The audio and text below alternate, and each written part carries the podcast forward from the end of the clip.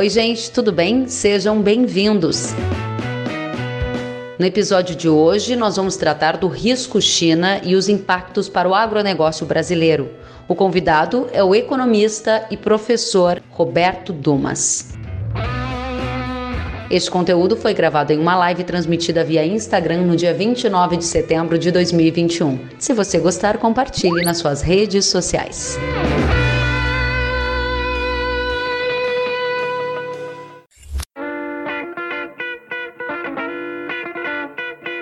Professor, seja muito bem-vindo. Boa noite. Boa noite, Kelly. É um prazer estar aqui com vocês.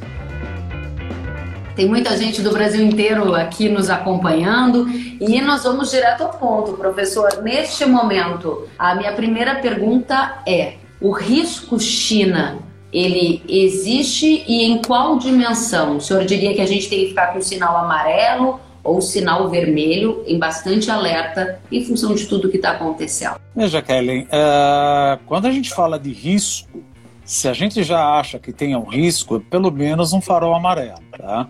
O que está acontecendo na China é aquela coisa que nós sempre falamos. Veja, desde que Xi Jinping tomou o poder em 2012, já no discurso dele de 2014, ele falou que teria uma mão mais pesada do Estado. E no final das contas, apesar de falar, olha, mas quem controla é o Partido Comunista Chinês. Sim, mas é um capitalismo de Estado, pode ser até um socialismo, mas o comunismo não. E existe o risco? Existe, porque agora a mão dele está cada vez mais pesada. Veja o que eles fizeram com as empresas de internet. Mas por que eles fizeram aquilo com a Alibaba? Por que eles fizeram com a Didi? Por que eles fizeram com a Tencent? Segundo Xi Jinping, o Partido Comunista Chinês, ele está achando que todos esses investimentos não valem a pena. Eles preferiam muito mais um investimento em inteligência artificial 5G. Por isso que o governo não mexeu na empresa chinesa ZTE e Huawei. Eles estão preferindo muito mais investir em inteligência artificial do que perder energia e perder dinheiro, vamos dizer assim, colocar uma parte do dinheiro em aplicativos de entrega, aplicativos de TikTok, e por isso ele resolveu desmontar esse império. Mas é uma coisa que acaba assustando um pouco o mercado, né? Inclusive até para as empresas de educação. E aí você viu o que aconteceu depois, que não tem nada a ver com a empresa de educação, obviamente, o hecatombe da Evergrande, né? Excelente, professora. Nossa audiência está aqui compartilhando a sua a emoção de cada um em relação a tudo que tem lido, a tudo que tem acompanhado. O Rafael acabou de dizer que ele tem estado muito preocupado com o mercado de carne na região onde ele fica. Ele diz que tem muito boi gordo para sair. O Alexandre diz que a preocupação é com o embargo da China referente à carne brasileira. E o meu ponto aqui é justamente sobre o quanto o agronegócio do Brasil tem na China um dos seus clientes mais importantes. Qualquer mudança, qualquer risco que a gente observe neste país asiático traz uma grande incerteza para cá. E a minha pergunta é, neste momento, sobre a crise energética. A gente viu a China romper com a Austrália, e a Austrália criou uma investigação global independente sobre a origem do coronavírus. Uhum. A relação estremeceu, as importações de carvão da Austrália foram rompidas, a China está com uma demanda aquecida, tem menos disponibilidade de carvão e a gente está vendo racionamento levar ao fechamento de fábricas, inclusive unidades do agro. A minha pergunta é, a dimensão da crise energética tem como a gente saber qual é, a duração dela e o que o senhor espera de desdobramentos desta crise energética? Pelo fato da China ser uma ditadura, a gente sabe que em sociologia, política, economia e sociedade é uma coisa só. Se a economia vai mal, a política reclama, a sociedade reclama, e eu, numa democracia, eu não elejo o presidente que eu quero, ou não reelejo. Numa ditadura eu não posso fazer isso, então eu não posso ter dissabores muito graves na economia suscitando tensão social. Então vai chegar um momento que a China, se ela tiver essa tensão social, via por causa da falta de alimentos ou por causa da crise energética, ela vai ter que importar alguma coisa, ou seja, ou carvão, ou gás natural, quer da Austrália, de outro país da Europa, muito mais caro.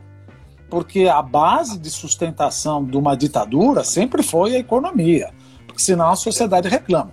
Agora, isso acaba impactando, veja, existem narrativas que a gente ouve muito falar. Por exemplo, olha, mas o problema da crise energética não é uma crise energética, porque é por causa do 14º Plano Quinquenal da China, que resolveu diminuir as emissões em 14% e o consumo de energia também, acho que 14% ou 15% em 2025, com base em 2020.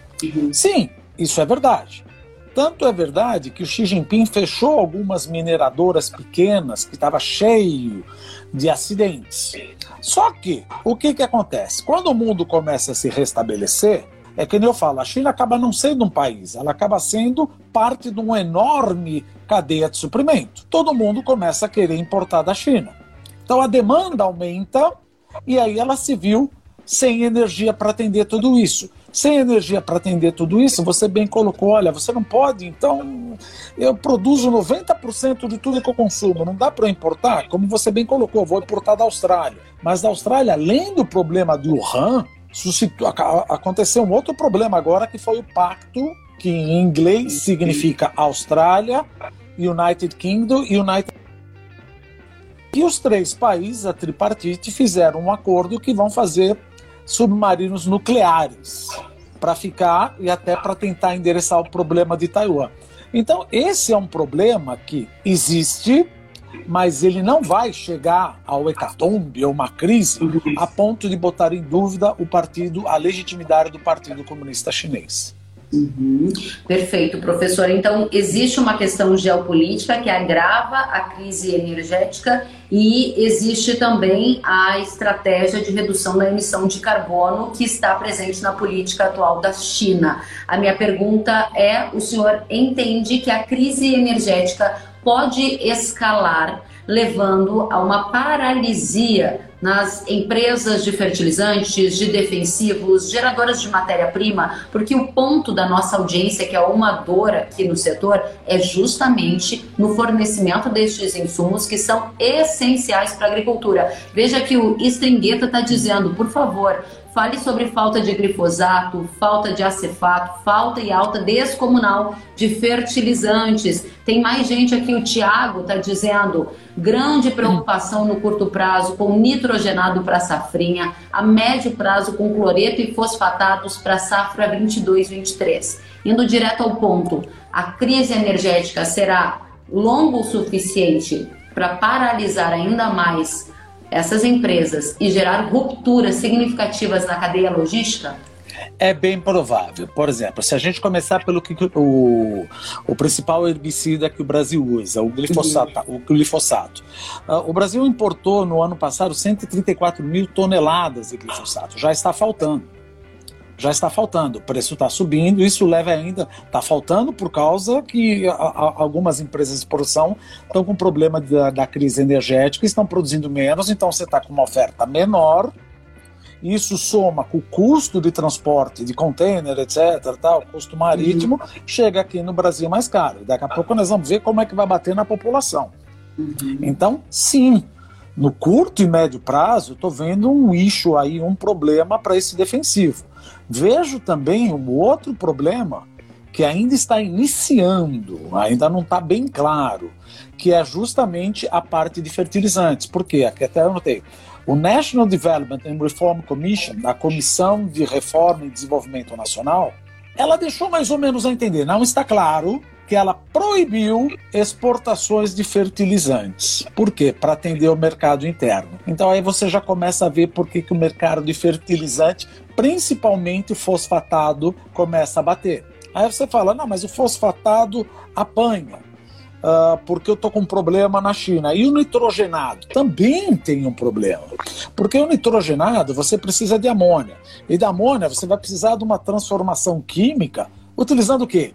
Gás natural. E o gás natural subiu pelo menos, dependendo de onde você estiver falando, mais de 180%. Então o fosfatado vai aumentar por causa de falta. O nitrogenado vai aumentar porque justamente eu estou com problema no gás natural, tanto na Europa e em parte nos Estados Unidos.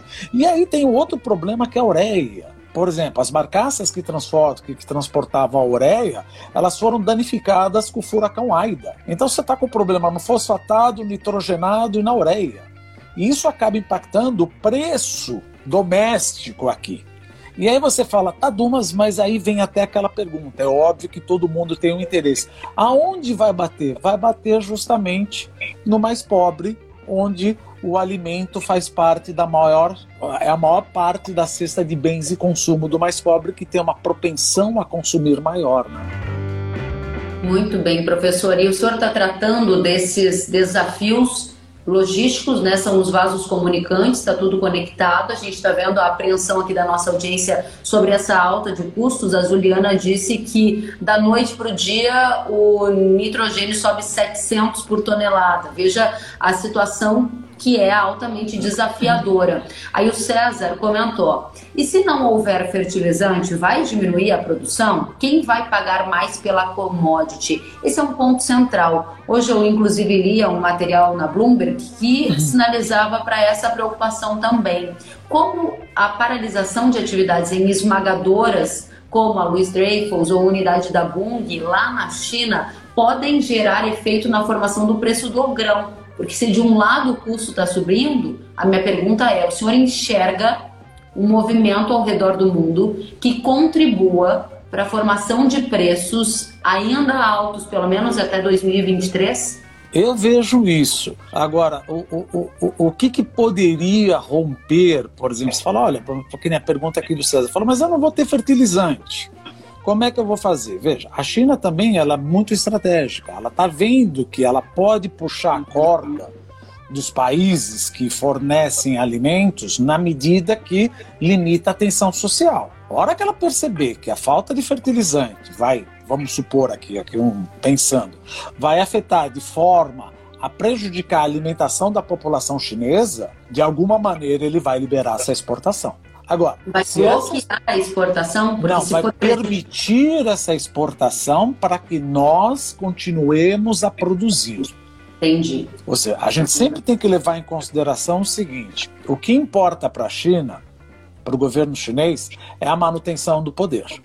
Uhum. A manutenção do poder significa não ter tensão social. Uhum. Então ela vai brincando ou vai tentando esticar no momento em que, se suscitar tensão social, por exemplo, que nem nós estávamos falando na Evergrande, Evergrande vai ser o Lehman Brothers?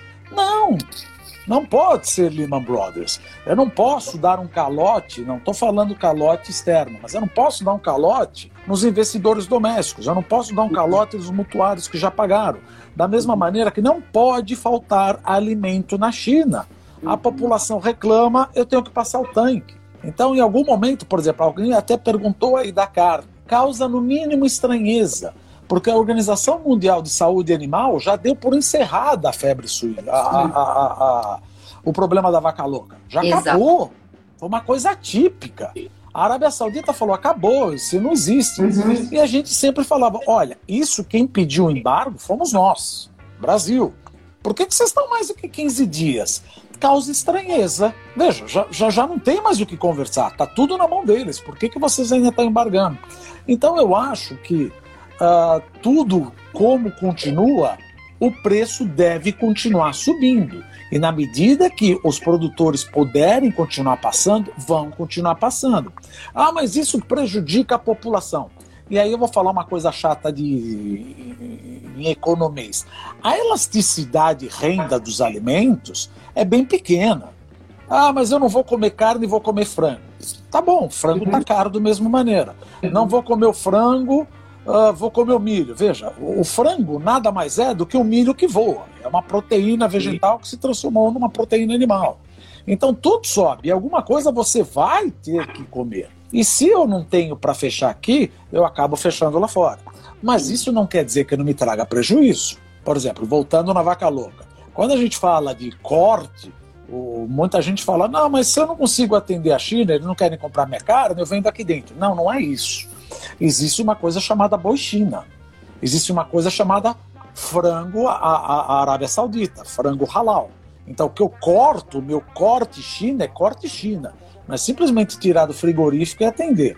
Então isso vai causar rusgas, vai causar uma canseira, vai causar volatilidade, vai causar risco que o produtor que estava voando num voo de cruzeiro falou, olha, é o que a gente tem pela frente.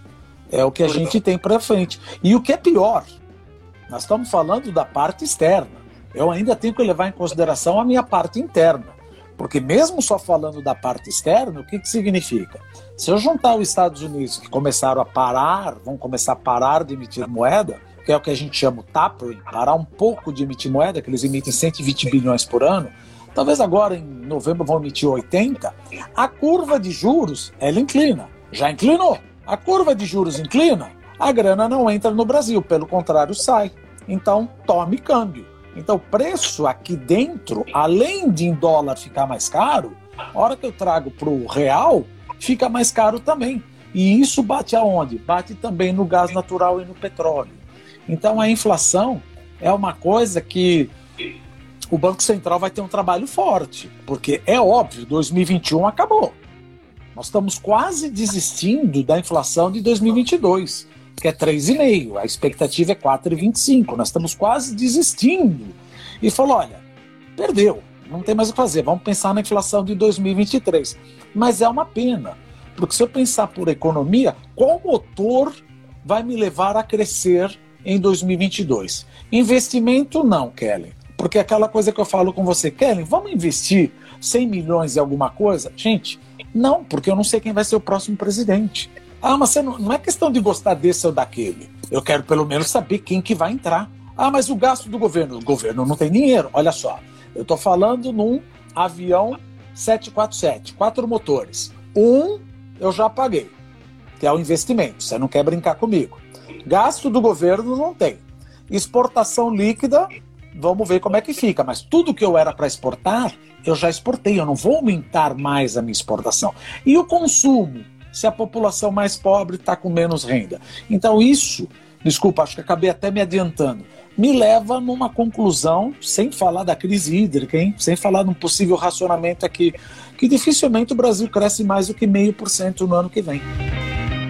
Todas essas questões trazem um ambiente de bastante preocupação, porque a gente está vendo um diesel que subiu 25 centavos, formado também com o preço do petróleo, que se aproximou de 80 dólares o barril no mercado internacional, uma taxa de câmbio que bateu 5,43 ontem e que, diante do cenário que se desenha, há um ambiente de risco que pode fomentar uma taxa de câmbio mais alta. A gente importa o fertilizante, a gente importa o defensivo, a gente depende também dos combustíveis vindos de fora, ou seja, todos esses elementos fundamentais na formação de custo passam pelo portão do câmbio e isso gera esse efeito que o senhor muito bem colocou.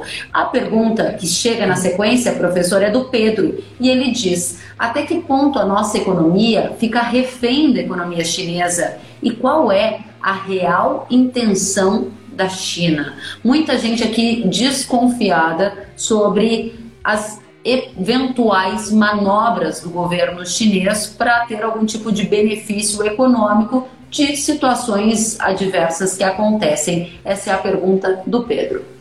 Pedro, veja, é óbvio, você entrou na seara de negociação de comércio internacional, todo mundo vai querer tirar uma lasquinha. Por exemplo, o que eu acabei de falar, eu não entendo por que não baixaram o ISO da vaca louca. O que você está querendo? Quer querer cobrar menos? Ah, mas eles vão querer, é bem possível que eles vão querer operar a gente. Ah, até que ponto eu sou refém da China? Veja, 30% das minhas exportações vão para a China. Mas aí também vem a pergunta, a culpa é de quem? Veja, qualquer CFO da empresa, o que ele tenta fazer? Ele tenta diversificar tanto quem vai ser os fornecedores, quem vai ser os compradores. Então a gente tem uma mania de falar, a culpa é da China. Sim, mas eu diversifiquei outro comprador? Eu desenvolvi outro comprador?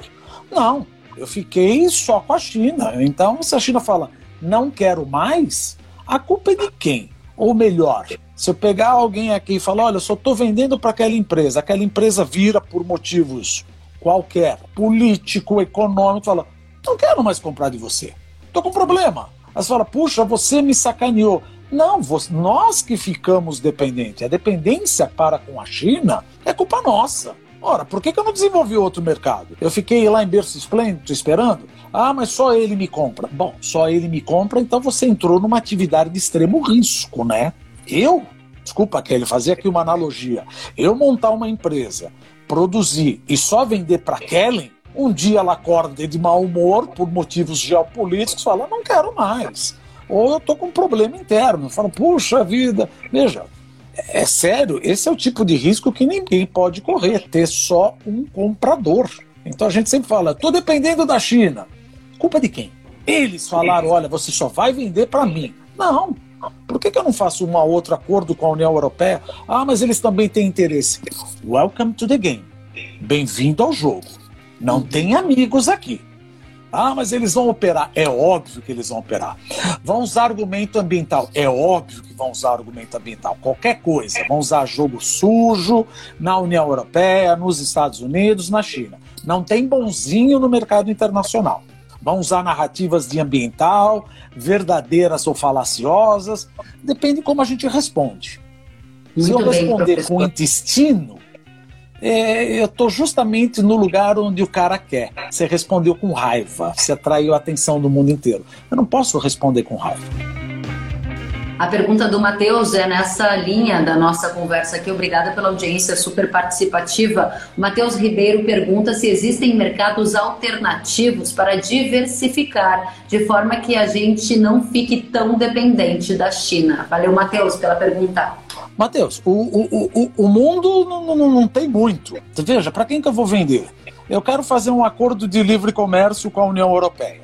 Pois é. Ah, mas a União Europeia, veja, o Macron não quer, porque ele fala do problema ambiental. Gente, eu não sou expert em ambiental, mas há 4, 5 anos atrás, não sei quando foi, ele já começou errado. O que ele mostrou? Ele mostrou... Eu não estou falando que nós estamos protegendo o meio ambiente, não é isso. Mas ele mostrou uma foto da Amazônia de 5 anos atrás e ainda falou que a Amazônia era o pulmão do mundo. Errou 2 vezes. O que o governo tem que fazer? Não é chegar e responder com as vísceras. Falar, olha, você está falando bobagem. Calma. É querer desmascarar. Falar, olha, você está falando bobagem por causa disso, disso, disso. Existe a liturgia do cargo. Eu tenho que falar, não, de fato, as fotos do satélite estão mostrando uma bruta queimada. Bom, então vamos endereçar o lixo. Agora, responder, desculpa, com todo o meu perdão, responder na ONU e falar tudo o que pensa não está correto. Eu sempre falo, a gente não fala tudo o que quer nem para o nosso cônjuge. Como é que eu vou na ONU e falo, a culpada é você, você, você, você? Existe uma liturgia do cargo, porque veja, o ser humano, ele tem uma coisa horrorosa, que eu sempre falo, que é o quê? Que é a curiosidade mórbida. Você já viu quando você está na estrada, você vê um acidente, você fala, ah, deixa eu dar uma olhada no que aconteceu. É a mesma coisa quando tem uma briga entre 2 países. Se você responde com as vísceras, pronto, você está na primeira capa de todo jornal e toda revista. Olha como se responde. Calma, você está exatamente no ringue que o teu competidor queria que você tivesse. Ele quer te provocar. Então não se pode responder assim. Tem que ir com calma. Falar, olha, existe a liturgia, tem a diplomacia. Eu tô queimando? Me mostra. Tô. Então vamos fazer um plano de mitigação nisso daqui. Senão, eu vou sempre apanhar. Professor, esses pontos que o senhor traz, né, descortinando a lógica do mercado global, são extremamente importantes e apreciados aqui pela nossa audiência, que está participando demais. E a pergunta que vem é do Fabrício, e ele traz um ponto que é super sensível e importante. O senhor, no início da nossa live, falou sobre a China ser uma parte enorme e importante na cadeia de suprimento global. Aí o Fabrício pergunta, professor Dumas, por que o Brasil, com 14 milhões de brasileiros desempregados, não fabrica pelo menos uma parte dos insumos do agronegócio? Essa é uma questão chave sobre risco também. Você falava da concentração demasiada em um único cliente, que é a China, e o outro elemento é, somos uma potência agroambiental, produzimos e lideramos em vários nichos, mas somos altamente dependentes dos insumos básicos que nos fazem produzir aquele alimento. Como resolver essa equação? Vamos pensar o seguinte, eu volto com uma outra pergunta retórica. Por quê? Porque não estou falando... Por que eu acabo comprando ou importando? Porque eu não sou competitivo, eu sou muito caro. É óbvio que uma pouco eu poderia fazer aqui dentro, mas uma pergunta é óbvia. Vamos supor que essa pessoa, quem está falando comigo, ganha, só para fazer a conta certinho, ele trabalha 7 dias por semana, não dorme, não come, só trabalha, e ganha R$1.000 por hora. Pronto, tudo bem? É o que ele ganha. Ele toparia, eu sempre dou esse exemplo, ele toparia parar 3 horas por semana para cuidar do jardim dele? Ou seja, o custo de oportunidade seria R$3.000. Será que ele pagaria ou deixaria de ganhar R$3.000 para cuidar do jardim da casa dele? Não vale hobby. Ele vai falar, não, eu não sei a diferença de uma espada de São Jorge de uma roseira, então contrata um jardineiro. É a mesma coisa. Se eu não sou bom, ou se eu sou bom e sou caro, eu prefiro comprar lá de fora. Ah, mas aí eu fico dependente. Sim, diversifiquemos. Diversifiquemos, façamos um pouco aqui. Porque todo mundo fala, eu não posso, a mão de obra, porque aí vai chegar um ponto onde eu vou ter rei. A mão de obra no Brasil, por incrível que pareça, é cara. Você fala, como pode ser cara se o salário mínimo é R$1.100? Nunca um economista pode fazer a análise da mão de obra por valor absoluto. Você tem que fazer mão de obra por produtividade do trabalhador. Nós ganhamos muito. Mas, por exemplo, em termos reais, de 2003 a 2019, o salário mínimo subiu 30%. Merecemos? Merecemos 200%. Só que, será que a produtividade da economia brasileira melhorou 30%? Não. Então, eu não sou competitivo em alguns segmentos. Se eu não sou competitivo, é aquela coisa, eu não vou fazer o jardim da minha casa.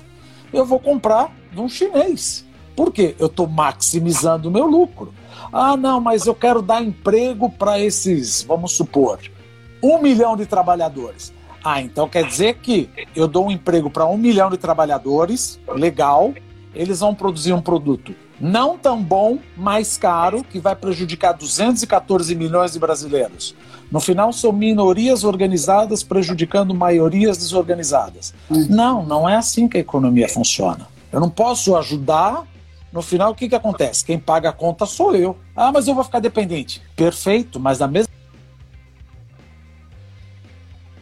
pandemia, há algum problema social ou algum desastre natural. Eu posso fazer um pouco aqui dentro, mas também nem tudo aqui dentro. Eu quero diversificar. Então, isso é o tipo de coisa que já começa a falar. Aquela maneira de administrar estoque do estilo just in time está caindo um pouco, porque eu não posso, olha, me dá, pá, pá, pum, produziu. Não, veja, a pandemia já falou, just in time também não é bem assim, acaba faltando alguma coisa.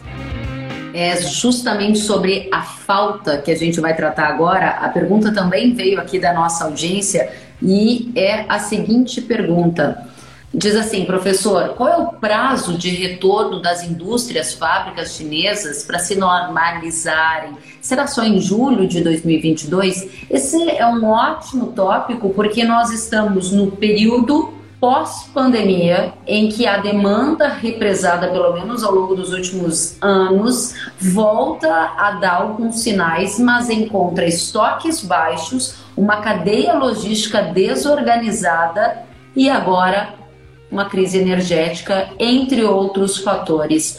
Quando a gente vai tentar ver um mundo mais normal? A pergunta é, será em julho de 2022? Veja, economia é uma ciência social, não é uma ciência exata. Como a gente decorava a nossa equaçãozinha no high school, V igual a V0 mais alfa delta T. Eu decorei até hoje e nunca mais esqueci. A tua cara, pelo jeito, você sabe, né? Tem que fazer essa lição. Pra quê? Não sei, mas a gente decora. Economia, veja, o que a gente está estimando? É que é para julho mesmo. Veja, chegamos num absurdo. Quer dizer, chegamos não, isso aconteceu. Como você bem colocou não, de um carro novo não ter e um carro usado ser mais caro. Eu não tenho semicondutores, que vem de Taiwan. Eu não tenho peça, eu não tenho cluster. E quando que isso? Conversando com colegas da indústria automobilística, isso é para pelo menos maio, junho, julho do ano que vem. Assumindo, porque muita gente fala, economista erra, lógico que erra.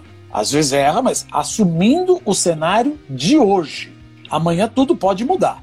Podemos entrar num conflito, Xi Jinping querer pegar Taiwan, o negócio muda completamente. Assumindo, dadas as informações disponíveis hoje, a nossa melhor estimativa é que as cadeias de suprimento comecem a se normalizar a partir de maio, junho, julho do ano que vem.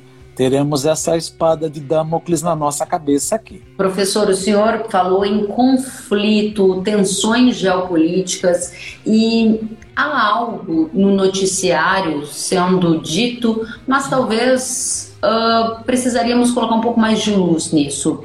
E no início da nossa conversa nós tratamos disso, que foi justamente o estremecimento da relação entre China e Austrália quando houve esse questionamento sobre as origens da Covid-19, do novo coronavírus. A gente já viu isso também nas relações entre China e Estados Unidos, e é um tema que de fato está na mesa. É uma pandemia que paralisou o mundo. Uhum. A origem do novo coronavírus pode ser elemento para aumentar a tensão geopolítica e gerar um desarranjo ou uma nova situação mais polemizadora, mais complicada? Qual é a sua leitura sobre este fato?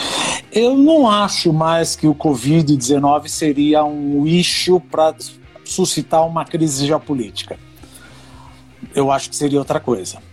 Tanto Qual? É que uma capa de Taiwan. Taiwan, a Economist colocou, é o lugar mais perigoso do mundo hoje em dia. Por quê? A gente sabe que se você começa a estudar a história, que Taiwan era uma terra japonesa do Tratado de Shimonoseki até 1945, era do Japão. 45 a 49 era terra de ninguém. Depois da Segunda Guerra ficou terra de ninguém. 49, Mao Zedong, junto com Chiang Kai-shek, com os nacionalistas e os comunistas ganharam depois da longa marcha e os nacionalistas perderam e foram para Taiwan e formaram a República de Taiwan, a República da China. Tanto é que existe a diferença, República Popular da China e República da China. Só que, desde que entrou Xi Jinping, e agora que provavelmente ele vai ficar por mais 10, 15 anos, ele tem mais ou menos deixado claro que mais cedo ou mais tarde, por bem ou por mal, Taiwan vai voltar para a China mainland. Só que Taiwan é aliado dos Estados Unidos. Os Estados Unidos vendem arma para Taiwan. E aí a gente pode perguntar, por que os Estados Unidos vai querer ajudar Taiwan? Porque Taiwan faz parte da Pax americana na Ásia. Mas vamos pensar que Joe Biden, eu não queria estar na pele de Joe Biden, mas um outro falou, olha, quer saber, eu não vou ajudar, deixa eles. Você pode até pensar isso, Taiwan vai ser anexado. Como é que a Coreia do Sul vai pensar? Falou, pera um pouquinho, os Estados Unidos está roendo corda? Eu estou com medo danado que tem o Kim Jong-un jogando mísseis balísticos na minha cabeça. Então os Estados Unidos... O Japão, que é um inimigo mortal da China, mas aliado dos Estados Unidos, vai pensar o quê? Pera um pouquinho, os Estados Unidos está roendo corda? Tá, então vamos aliar a China. A Austrália fala, eu estou sozinho aqui? Até que ponto você vai me ajudar? Porque você largou Taiwan.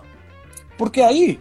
Os chineses, muito espertamente, já estão fazendo campanha, mostrando que os Estados Unidos roem corda. Por exemplo, depois que eles saíram do Afeganistão, a primeira coisa que aparecia, conversando com os colegas lá, falava, tá aparecendo os norte-americanos em cima da embaixada fugindo de Saigon, que agora é Ho Chi Minh. Fugiu. Segundo, depois, quando Trump saiu do noroeste da Síria, deixando os curdos para brigar com o exército islâmico. O Estado Islâmico com o Bashar al-Assad. Segundo. Terceiro, fugiu do Afeganistão. A China está falando, tá vendo? Não dá para confiar nos caras. Ah, mas você concorda? Não é questão de concordo. É questão de, sabendo disso, que o Xi Jinping vai querer trazer Taiwan para debaixo do braço dele até o final do mandato, por bem e por mal, você começa a entender... Por que teve essa tripartite Austrália, Reino Unido e Estados Unidos? Porque você fala, não, mas aí vai ser uma terceira guerra mundial. É um pouco difícil, porque Taiwan não é Afeganistão. Taiwan não é o Iraque. É completamente povoada. Então, se a China quiser pegar Taiwan, ela consegue pegar em 2, 3 semanas. E aí, o que os Estados Unidos vai fazer depois que a China tomou conta? Vai fazer uma guerra no território de Taiwan? Matar todo mundo? Quer dizer, fica uma coisa e fala... Então tem que evitar isso acontecer. Por isso que esses submarinos nucleares acabam falando, olha, muito cuidado com o que você está fazendo. Eu tenho que é justamente para não te mostrar. Por isso que a China falou, calma, você está se metendo? Sim, o que o Joe Biden falou é, Ásia, acalme-se. Eu estou aqui. os Estados Unidos falaram. Porque Trump, na época, todo mundo falava que brigavam comigo, falava, os chineses têm muito mais medo do Biden do que do Trump. E o pessoal falava, imagina. Só que o Trump brigava via Twitter, e o que os chineses faziam? Compravam um pouquinho de soja e ia. O que acontecia? Trump falou uma vez, num jantar, eu não sei se eu ajudaria Montenegro, em caso de uma invasão da Rússia. Os países aliados, a Alemanha, a França, falaram, pera um pouquinho, qual é o limite para você ajudar? É porque o cara é muito pequeno? Como é que fica? E depois falou para o Shinzo Abe que, olha, você pode até falar, mas não em público.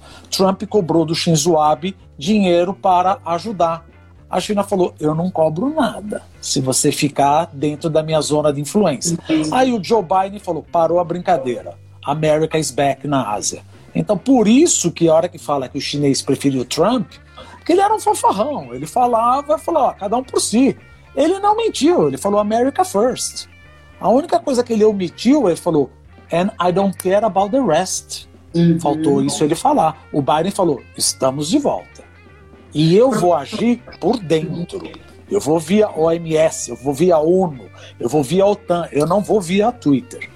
É uma mudança na estratégia, mas ainda assim há uma tensão que é permanente entre China e Estados Unidos, todos nós sabemos, aqui acompanhamos atentamente, afinal de contas, à medida que a China teve uma piora da sua relação com os Estados Unidos, a gente viu a ocorrência da guerra comercial e, a despeito dos efeitos colocados na economia global, o agronegócio do Brasil foi privilegiado porque ocupou um espaço no mercado de grãos que era dos Estados Unidos. Deixa eles brigando. As exportações para a China. A minha pergunta é, existe risco da volta de uma guerra comercial num curto prazo? E se sim, por quais fatores na sua avaliação? Veja, o acordo de janeiro de 2020 continua em pé. Biden não tirou nada. Agora, precisa entender o seguinte, qual é o problema? Isso não é uma pergunta retórica, é perguntando mesmo para os americanos. Veja, como você está fazendo uma política fiscal expansionista e monetária expansionista, você vai, por identidade macroeconômica, ter maior fragilidade externa. Você vai importar mais. Quer da China, quer do Vietnã, quer do México. Se o problema é China, eu já entendi, mas a tua fragilidade externa tende a piorar. Se isso acontecer, o que provavelmente vão fazer? Muitas empresas que estão na China vão migrar para o Vietnã. Muitas empresas que estão na China vão migrar porque não tem cabimento você voltar para os Estados Unidos, que o custo da mão de obra é muito caro para fazer uma coisa de baixo valor agregado. São, em economia, a gente chama vantagens comparativas. Não tem cabimento, então eu vou para Bangladesh, vejo Índia, vejo Camboja, vejo Vietnã. Então, ou às vezes eu até triangulo, eu monto uma empresa e volto para lá. Então eu acho que esse trade war precisa deixar claro, falar, qual é teu problema? Você não quer comprar da China? Ou você acha que com todo esse expansionismo fiscal e monetário você vai melhorar a tua fragilidade externa? Isso não vai acontecer. Teu déficit nas contas externas só tende a piorar. Isso é economia básica. Se é o problema da China, eu interessei. Se não, você está dando murro em ponta de faca, isso. Exato. Professor, para a gente amarrar aqui as nossas ideias, a audiência permanece muito atenta a tudo que o senhor tem dito. Eu vou fazer aqui um ping-pong para a gente responder mais perguntas e endereçar as nossas considerações finais. O Fred Franksen pergunta, será o mercado indiano o futuro? Então, muito se fala sobre as oportunidades para o agro, como o Brasil exportador de alimentos, em outros mercados além da China. Você concorda? Eu concordo. Eu acho que a gente deveria explorar não só o mercado indiano, todo o mercado. Principalmente que agora a renda está aumentando. Professor, pergunta do Manuel. Sei que o senhor não é um especialista em fertilizantes, mas dado seus conhecimentos em geopolítica, a aquisição de fosfatado e potássio para a safra 22-23, vejam, estamos falando de 22-23, travar com um contrato futuro pode ser uma boa decisão? Visando a redução de custos. Pergunta do Manuel. Sim. Sempre hedge. E essa trava, esse hedge, na sua avaliação, por que seria uma boa decisão nesse momento? Veja, porque você já sabe, logicamente, que você vai fazer o hedge. Hedge não é especulação. Hedge, você vai dormir e já sabe o quanto você vai ganhar de dinheiro. Você esqueça o que está acontecendo. Você já fez o hedge. É que nem aquela coisa, olha, quero comprar batatas, mas não quero carregar. Bom, paguei R$1 e vou pegar daqui a um ano. Não importa o que aconteça, as batatas vão estar lá para mim a R$1. Então já sei o meu lucro. Eu não posso dormir, eu como empresário, ou como professor de finanças até, eu não posso achar e ficar um ano dormindo sabendo se eu vou perder ou ganhar dinheiro. Não é isso, eu não sou especulador. Banco, que é banco, perde dinheiro com isso. Por que a gente vai brincar com isso? O Stringueta está dizendo que nesse contexto atual, nenhuma empresa está vendendo fertilizante para 22, 23. Esse é um elemento bastante importante, porque num cenário de incertezas, a gente tem todos os elos tentando se defender. E aí, como você vai precificar sem entender qual vai ser o seu cenário de câmbio, de petróleo, de disponibilidade de produto? Afinal de contas, a gente está vendo uma situação super inusitada que empresas que se comprometeram a entregar determinada quantidade de fertilizante, não estão conseguindo fazer a entrega, estão rompendo contratos, né, professor? É um mundo muito novo. E eu coloco um ponto adicional fazendo uma pergunta. Há pouco eu lia um material que dizia que agora no governo de Xi Jinping existem muitas dívidas ocultas e projetos problemáticos, especialmente na área de infraestrutura. E isso poderia gerar efeitos num médio e curto prazo. O senhor acha que tem alguma questão importante para a gente observar aqui? Tem um efeito importante aí, mas não acho que vai suscitar uma crise. Por quê? Porque a conta capital do balanço de pagamentos da China é fechada. Ah, mas os bancos estão cheios de dívidas podres. Não há a menor dúvida, principalmente dos governos locais. Mas o que aconteceu com a Tailândia, Malásia, Indonésia, Coreia e Taiwan em 1997 e 98, não tem como acontecer na China, porque o chinês é proibido de tirar o dinheiro da China. Ele tem esquemas, esquema não no nome abrasileirado, esquemas que podem tirar só investidores institucionais. Então, por exemplo, olha, não gosto desse banco, vou tirar o dinheiro. Vou botar meu dinheiro na Coreia. Não, você não pode, você está proibido. Então é proibido que a gente fale em inglês, em economia, capital flight ou sudden stop. O dinheiro não pode fugir da China. No final do dia, toda essa dívida podre não quer dizer que vai ser de graça. A população vai ter que receber menos juros para ajudar a limpar o balanço dos bancos. Mas uma crise como nós vimos na Ásia, não. Por quê? É proibido especular contra o Chinese Yuan, ou seja, tirar o dinheiro e colocar na China. Professor, que espetáculo ouvi-lo, que espetáculo ter a oportunidade de esmiuçar cada um destes fatos que está impactando, cada um dos fatos que estão impactando aqui na nossa dinâmica do agronegócio. Eu gostaria de pedir para o senhor as palavras-chave, a síntese, a direção que o nosso público tem que olhar, porque tem muita decisão para ser tomada. Decisão de venda de produto, de compra de insumo, de negociação, e há um cenário bastante adverso. Qual é a sua dica? Quais os fundamentos que a gente não pode perder de vista? Bom, primeiro agradeço, todo essa foi ótimo, e acho uma coisa, o que a gente não pode perder de vista? Tudo o que acontece acaba impactando o nosso negócio.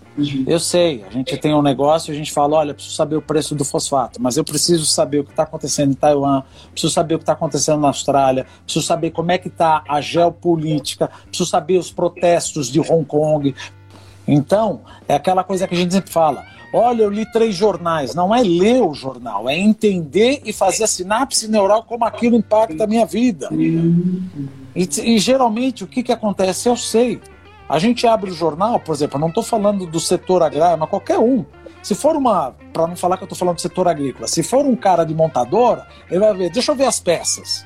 Ele vai procurar isso no jornal. O agrário vai ver, deixa eu ver quanto está o preço do fosfato. Não, ele tem que acompanhar tudo. Tem que acompanhar tudo para antecipar o que pode acontecer. Porque não é questão, porque muita gente... Onde você pega todas essas informações? Estão completamente à disposição de vocês. A questão é de fazer a conexão neural e falar, ó, isso vai me bater aqui, ali. As informações estão disponíveis. Eu não tenho bola de cristal, olha, tem um cara... Não, está em qualquer jornal. Tá... Mas é importante estudar, analisar e falar como é que eu posso ganhar ou perder dinheiro o que está acontecendo. Analisar com profundidade. Nessa sua análise, diga pra gente qual é a palavra-chave. Como jornalista, eu peço para o senhor escolher uma palavra que sintetiza a maneira como o senhor enxerga o mundo hoje. Existe a capacidade, existe a condição de o senhor sintetizar para a gente entregar para a nossa audiência? Presta atenção, essa é uma palavra que nos diz muito. Olha, é difícil fazer numa palavra só, mas a gente vai fazer em duas, né? Cautela e geopolítica. Você está vendo? Bem. Quando a gente fala geopolítica, muita gente fala, puxa vida, eu não tinha pensado. Sim, mas é a geopolítica que está movimentando. É a geopolítica que está fazendo o cara não comprar o carvão e prejudicando o meu fosfatado. É a geopolítica que fez o cara fazer submarino e deixa a China mais brava ainda. Então a gente fala, pô, eu preciso saber de Taiwan? Não, você precisa saber na exata medida que isso impacta teu negócio. Exatamente. E no agro brasileiro isso é apaixonante, porque está tudo muito conectado. A gente via há poucos dias as sanções de alguns países, a Bielorrússia impactou na formação do preço de fertilizante, agora exatamente. A piora da relação da China com a Austrália impactou no custo do carvão, gerou ou implicou numa piora da crise energética que impacta no risco do defensivo chegar aqui, e olha como tudo está conectado. E o cara fala, mas para que eu vou olhar a Bielorrússia? Eu nem sei, não, tem que olhar, eu sei.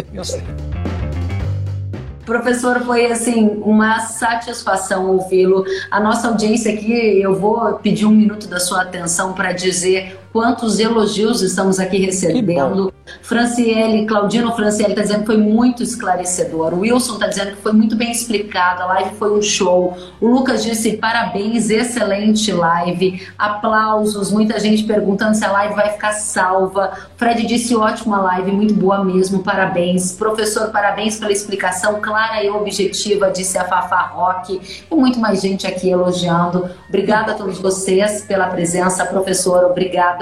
Volte sempre, foi uma satisfação estar com você. Obrigado. Gente, até a próxima. Tchau, tchau. Eu gosto. Obrigado.